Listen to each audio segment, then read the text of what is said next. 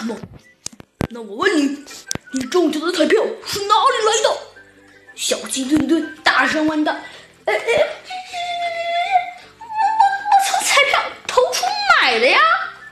大尾狐的语气呀十分肯定。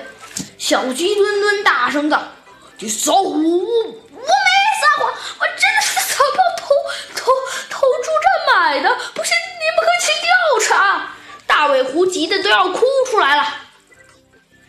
猴子警长啊，实在看不下去，他推了推小鸡墩墩，说道：“哦，小鸡墩墩，你先别急。那我问你一下，大尾狐，你是从哪个彩票投注站买的？”小鸡墩墩被猴子警长推到一边之后，猴子警长问道：“从从从阳光彩票投注站啊？”大尾猴啊，毫不紧张，脱口而出。于是，于是小鸡墩墩和猴子警长啊，来到了阳光彩票投注站。当问到大尾狐的中奖彩票时，阳光彩票投注站的白鹅小姐说：“嘎嘎，前几天大尾狐是在我们这儿买了一张彩票，但是不是这张彩票中的奖很难说。那么，请你把他的中奖彩票告诉我们好吗？”小鸡墩墩。接着，白鹅小姐的话头说：“小姐翻了一下账本，说：‘嘎嘎，没问题，嘎是一二零八八九。’回到派出所的路上，猴子警长和小鸡墩墩争论不休。小鸡墩墩呢，仍然支持彩票是大尾狐偷的，理由虽是他虽然买过彩票，但不能肯定中奖的彩票就是他的。相反，他仍有可能。”把彩票拿来去换奖，而猴子警长认为呀，虽然不能肯定中奖的彩票是大尾狐买的，但也不能排除大尾狐买的彩票啊有中奖的可能。两人吵着回到了派出所呀。猴子警长啊，觉得这件案子有些蹊跷，于是他跟小鸡墩墩摆了摆手，说道：“那行了，小鸡墩墩，我们别吵了，我们再去勘察一下现场，不就确定了吗？”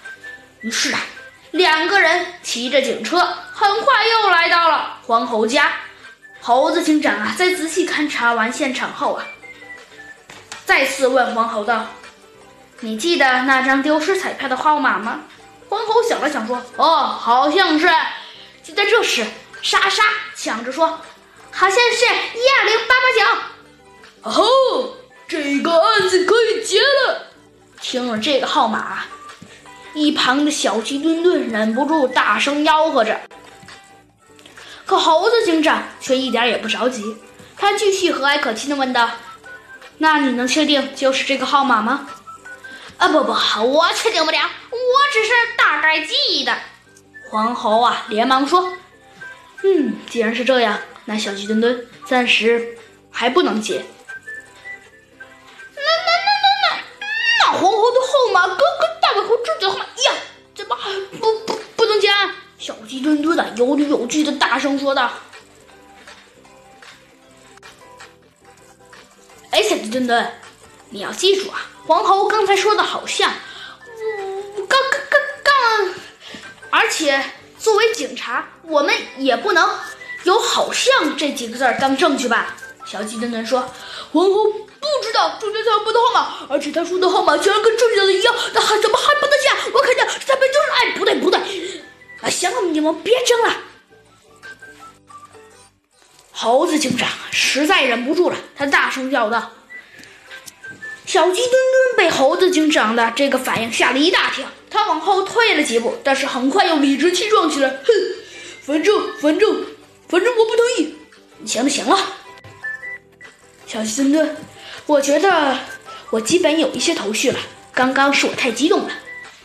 我觉得大尾狐应该有，应该有重大的嫌疑，但我们又不能一直死掉在这棵树上，应该开辟另外一条思路，寻找新的破案线索。